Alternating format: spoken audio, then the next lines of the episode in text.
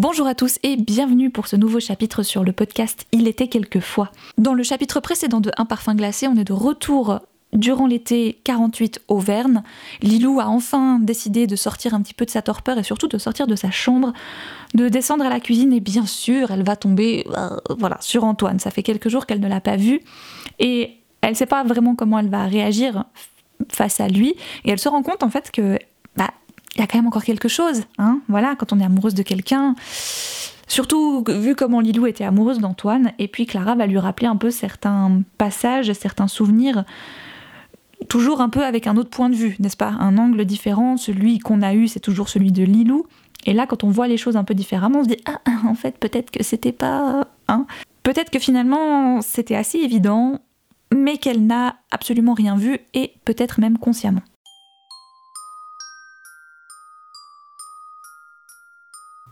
Il était quelquefois le podcast qui raconte des histoires.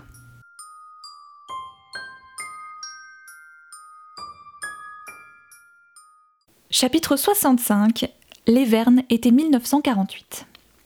Voyant que je ne réagissais plus beaucoup, Clara crut bon de continuer. Visiblement, il y avait encore des choses que je ne savais pas, damnés soient ces secrets qu'on garde au point de faire souffrir les autres. Elle parla alors de Valentine et Armand. Depuis toujours, Armand vouait une véritable adoration pour Valentine, et si elle n'y faisait pas trop attention quand nous étions enfants, préférant garder intacte leur amitié, il n'en alla pas de même quand ils se revirent. N'est-ce pas, Antoine? Ils se regardèrent en souriant et Antoine confirma. Mon petit cachotier de frère ne m'en a pas parlé tout de suite. Tu le connais, il faut toujours lui tirer les verres du nez. Enfin bref, je ne vais pas te faire un dessin. Ils se sont rapprochés et arriva ce qui devait arriver. Sauf qu'ils n'ont pas été très prudents, et pendant ton absence à Berlin, Valentine a découvert qu'elle était enceinte. Et cette nouvelle, loin de lui faire plaisir, fut une catastrophe pour elle. C'est pourquoi elle a tenté de se faire avorter, toute seule, une nuit dans sa chambre, et qu'elle a bien failli en mourir. Heureusement, je l'ai entendu gémir. En entrant dans sa chambre, j'ai cru tomber à la renverse. Elle était couverte de sang et déjà inconsciente. J'ai couru prévenir Antoine et je suis allée chercher Ursula au village. Elle a pu arrêter l'hémorragie et sauver ainsi la vie de Valentine et de Nicolas du même coup, car on s'est vite rendu compte que le bébé était toujours là et qu'il comptait bien y rester. Ce qui nous a donné une idée. Nous avons décidé, avec bien sûr l'accord de Valentine, de faire passer ce bébé pour le nôtre. Valentine a accepté, mais le choc a été brutal. Elle avait bien failli y laisser sa peau, de sorte que quand tu es revenu de Berlin, elle était encore très secouée. Armand, lui, ne désirait qu'une chose, que Valentine, sa Valentine, se remette le plus vite possible, avec ou sans enfant. J'étais secouée. Ainsi, Valentine, pendant mon absence, avait failli mourir en tentant d'emporter toi, Nicolas, avec elle. Quand elle fut tirée d'affaire, bien qu'encore faible et fragilisée, Valentine sombra dans une dépression profonde que Clara appelait mélancolie. Antoine et elle lui firent alors part de leur idée, à laquelle elle souscrivit avec reconnaissance. Valentine ne se voyait absolument pas en mère de famille. Elle voulait parcourir le monde, monter à Paris, parfaire ses connaissances de la mode, dessiner et créer des vêtements. Ils décidèrent également de me faire croire que cet enfant était celui d'Antoine, espérant anéantir ainsi mes espoirs de vie commune avec Antoine sans révéler son secret. Ils pensaient qu'enfin, mise devant le fait accompli, la liaison d'Antoine et de Valentine débouchant sur un bébé à naître, j'allais capituler, que j'allais en prendre mon parti, allant même jusqu'à me faire croire que les deux amoureux avaient déjà eu une aventure durant leur adolescence. Sur le coup, j'avais été anéantie, prête à jeter l'éponge et m'en aller. Puis j'avais surpris la conversation de Clara et d'Antoine dans la cave. J'avais bien entendu Antoine dire La voir ainsi, si malheureuse, j'ai eu envie de la prendre dans mes bras. Encore une fois, à ce moment-là, mon esprit m'avait joué un tour, et j'avais cru qu'il s'en voulait de m'avoir menti, qu'il ne l'avait fait que pour Clara, pour qu'elle puisse enfin avoir cet enfant tant désiré. Je l'avais trouvé héroïque, et je ne l'en avais aimé que plus fort. C'est à Clara que j'en avais voulu. Quand je leur avouai que j'avais surpris leur conversation ce jour-là, Clara s'exclama. C'est donc pour ça. Je ne comprenais pas. Elle secoua la tête, estomaquée, regarda Antoine et continua sur un ton de moins en moins doux et compatissant. Je crois que c'était encore bien plus grave que ce que nous imaginions. En somme, quoi qu'il arrive, tu étais bien décidé à donner le beau rôle à Antoine. Nous t'avions affirmé qu'il avait eu une aventure avec Valentine, aventure qui débouchait sur un enfant à naître, mais là encore, tu es parvenu à échafauder ta propre réalité. Tu as continué à croire qu'Antoine n'était qu'une pauvre victime qui n'avait tout simplement pas eu la force de résister à cette méchante tentatrice, Valentine qui n'avait eu de cesse, après ton départ pour Berlin, de le poursuivre de ses assiduités jusqu'à ce qu'il craque. Tout ça parce que dans ton esprit, un homme ne parvient jamais à résister à une femme, surtout une femme aussi belle que Valentine. Tu l'as certainement pris en pitié aussi, non? Prête à lui pardonner un instant d'égarement? Après tout, la fautive, c'était bien Valentine, assez rouée et manipulatrice pour profiter du décès de ta mère, pour reprendre sa place. C'est bien ce que tu t'es dit, non? Je ne répondis pas. Elle avait raison, et je ne désirais plus qu'une seule chose à présent qu'elle parte, qu'elle me laisse, qu'ils me laissent tous les deux à mon humiliation, mais elle n'avait pas fini. Je voyais bien qu'elle ne me prenait plus en pitié, qu'elle était au contraire exaspérée. Elle se leva à nouveau et, debout à côté de moi, posant ses mains sur la table juste devant moi, continua. Et moi aussi, non. Moi aussi j'ai dû en prendre pour mon grade. La petite Clara, égoïste, qui voulait tout, un mari, un enfant, oh, mais qui ne supportait même pas qu'un homme la touche. C'est bien ça, non? Tu me l'as dit d'ailleurs l'autre jour quand nous étions dans ta chambre. Pauvre Antoine, sa propre femme ne veut pas le toucher, il est obligé d'aller voir ailleurs, et le voilà qui se fait mener en bateau par ces deux sorcières. Pauvre Antoine, tellement loyal envers ces deux profiteuses, qu'il en était venu à accepter le sacrifice de son amour pour toi afin de rester fidèle à sa parole, prêt à te redonner ta liberté, qu'il ne t'avait jamais prise, mais bon, afin que tu trouves l'amour ailleurs. J'étais à présent secoué de sanglots douloureux, et levant la tête, je cherchais du côté d'Antoine un soutien qui ne venait pas, et qui ne viendrait jamais, car à ma consternation, c'est vers Clara qu'il se dirigea après s'être levé. Mais celle-ci se tourna à nouveau vers moi. Tu as même voulu faire renvoyer Basile, Lilou. Je ne sais pas si tu te rends compte de ta. de ton. Oh, je ne trouve même plus mes mots. Ce n'est pas ma faute, criai-je alors. Contre toute attente, Clara se calma et se rasseyant en face de moi poussa un profond soupir. D'une certaine manière, tu as raison, ce n'est pas entièrement de ta faute. J'étais jalouse, je sais, fit Antoine. Tu étais jalouse de Valentine, et aussi un peu de Clara, mais surtout de Valentine. Non Enfin, je veux dire, oui, bien sûr, mais pas seulement.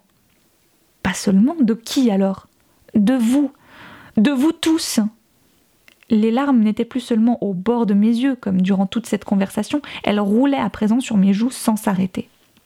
Consciente qu'ils ne comprenaient plus rien, je tentais de leur expliquer. Je leur parlais de l'image que j'avais eue d'eux cinq, un soir d'été, quand réunis tous ensemble sur la terrasse, ils semblaient protégés, enveloppés dans une bulle dorée, inaccessibles, reliés par la ritournelle que chantonnait Clara en tressant maladroitement les cheveux de Valentine.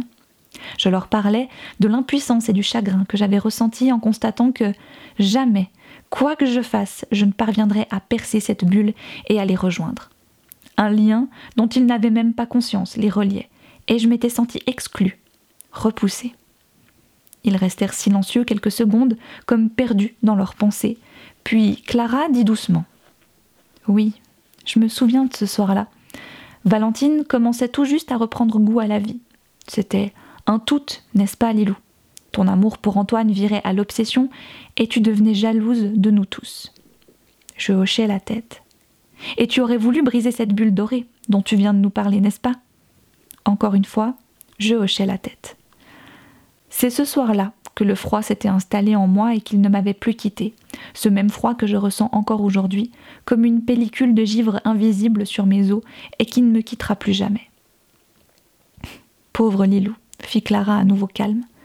Je ne voulais pas de sa pitié et je secouais la tête, puis je demandais, me tournant vers Antoine Pourquoi, si vous ne ressentiez rien pour moi, avez-vous dit à Armand que je n'étais pas une fille pour lui Oh Là encore, tu nous as entendus comme je ne répondais pas, il m'expliqua qu'il avait très bien compris que j'essayais de le rendre jaloux et que s'il avait dit ça, c'était pour protéger son frère, pour lui éviter une déconvenue.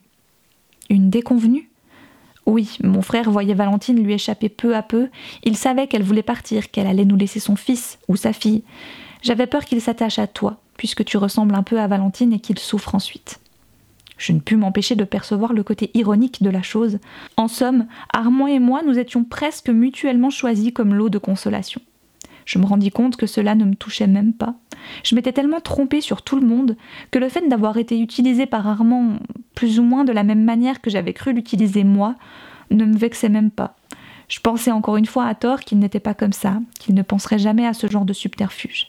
Mais encore une fois, je m'étais trompée, ça ne devait même plus m'étonner. Depuis trois jours, depuis que j'avais découvert pour qui battait réellement le cœur d'Antoine, un voile se déchirait devant mes yeux. Non pas d'un coup sec, comme cela eût été peut-être préférable, mais peu à peu, dévoilant une réalité consternante. Quand je regardais Antoine, son éternelle mèche rebelle, son menton mal rasé et ses lunettes qui, sous l'effet de la transpiration, retombaient sans cesse le long de son nez, et qu'il remontait sans se lasser, sans même en avoir conscience, je ne voyais plus l'homme que je connaissais depuis deux ans maintenant. C'était un clone qui avait pris sa place. Une doublure, parfaitement réaliste, mais à laquelle il manquait une âme. Comment se fait-il qu'Armand soit d'accord de vous laisser Nicolas? C'est son fils, après tout? Bien sûr que c'est son fils, mais Armand sait très bien ce qui est le mieux pour Nicolas. Il l'aime de tout son cœur, mais à sa façon, tu comprends? Oui, je comprenais très bien.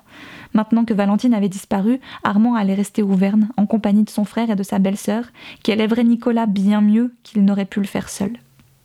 Nous restâmes silencieux, tous les trois, et pratiquement immobiles. Je savais tout ce que je voulais savoir, je connaissais l'entière vérité, et je me sentais désarmée dépossédé de quelque chose qui ne m'avait jamais appartenu. Que faire maintenant? me demandai-je avec détachement. Je pouvais partir, j'avais assez d'argent avec la somme que me donnait chaque mois Clara et à laquelle je ne touchais pratiquement jamais, plus l'argent contenu dans la mallette de cuir verte que j'avais subtilisée à mon père après sa mort. Ou je pouvais rester, si Clara et Antoine me le permettaient, ce qui n'était pas certain, continuer comme si de rien n'était, travailler comme avant pour des gens qui m'étaient devenus étrangers, devenant objet de pitié puis de méfiance, pour enfin devenir la risée de toute la maisonnée. Et cette sensation de trahison qui ne partirait sans doute jamais.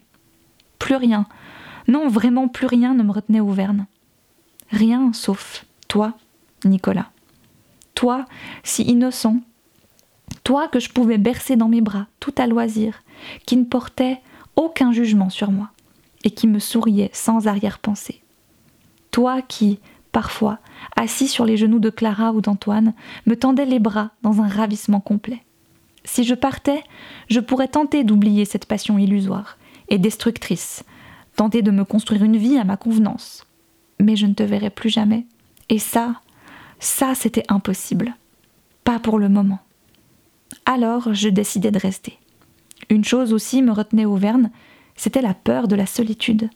Non pas que je sois une personne très sociable, au contraire, mais j'avais peur de me retrouver face à moi-même, face à mes rêves et mes espoirs si puérils. Je ne sais pas si j'ai eu raison, sans doute pas. Pourtant, sur le moment, c'est la seule chose qui me parut possible. Clara et Antoine ne s'y opposèrent pas, mais je crois avoir décelé une certaine méfiance, une certaine retenue dans leur acceptation. Les jours qui suivirent baignèrent dans une sorte de statu quo. Je me levais encore plus tôt qu'auparavant, n'ayant aucune envie de rester dans mon lit, et je travaillais sans relâche, du matin jusqu'au soir, accomplissant mes tâches habituelles, plus d'autres qu'on ne me demandait pas, comme aider Basile au champ, ranger et nettoyer la cave de fond en comble, les cheveux pleins de toiles d'araignée, ou encore cirer tous les meubles de la maison, puis les frotter inlassablement avec un chiffon. Je m'occupais aussi du jardin, bien sûr, bêchant et arrachant les mauvaises herbes, même en plein après-midi, sous un soleil de plomb, alors que tout le monde profitait de la relative fraîcheur de la cuisine. Au début, Clara tenta de me faire entendre raison et de me dissuader de travailler ainsi en plein soleil, craignant une insolation. Elle m'encouragea à profiter de mon temps libre l'après-midi, pour me rendre au village ou pour l'accompagner en ville. Mais je rejetais chacune de ses propositions. Elle pensait bien faire et tentait de me sortir du marasme dans lequel je m'étais enfermée, mais elle ne comprenait pas que seule une extrême fatigue me permettait de dormir la nuit, et que si je ne mettais pas mon corps à rude épreuve toute la journée, mes nuits se passaient à ruminer et à me retourner, sans parvenir à trouver le sommeil. Ressassant encore et encore, réexaminant chaque mot, chaque geste, chaque regard d'Antoine, leur donnant un sens, puis un autre quelques secondes plus tard. Plus que tout, je voulais à tout prix éviter de reprendre espoir, car celui-ci pointait encore parfois le bout de son nez. Incongrument, quand je croisais Antoine au détour d'un couloir, ou que je tombais sur lui en allant ramasser le linge qui séchait à une vitesse record sur le fil en plein soleil. Nos regards se croisaient et il me souriait comme avant. Alors, me prenant au dépourvu, une bouffée de joie me submergeait à nouveau, me réchauffant pendant une infime seconde. Puis, la réalité reprenant ses droits, cette vague de bonheur se retirait, telle la marée sur une plage, me laissant encore plus démunie, plus douloureusement seule qu'avant. Puis, les jours passant, je constatais que les choses auvernes avaient beaucoup changé, et que cela n'était pas de mon fait. Enroulé dans mon chagrin et dans ma rancœur comme dans une couverture de ténèbres, je ne m'étais pas rendu compte que d'autres personnes souffraient également, et que l'absence inexpliquée de Valentine en était la cause. Clara et Antoine, bien sûr, étaient très inquiets à mesure que les jours passaient, sans apporter de nouvelles de la disparue, tout comme Joe. Mais celui qui semblait le plus touché, et je le voyais enfin, c'était bien Armand, ton père.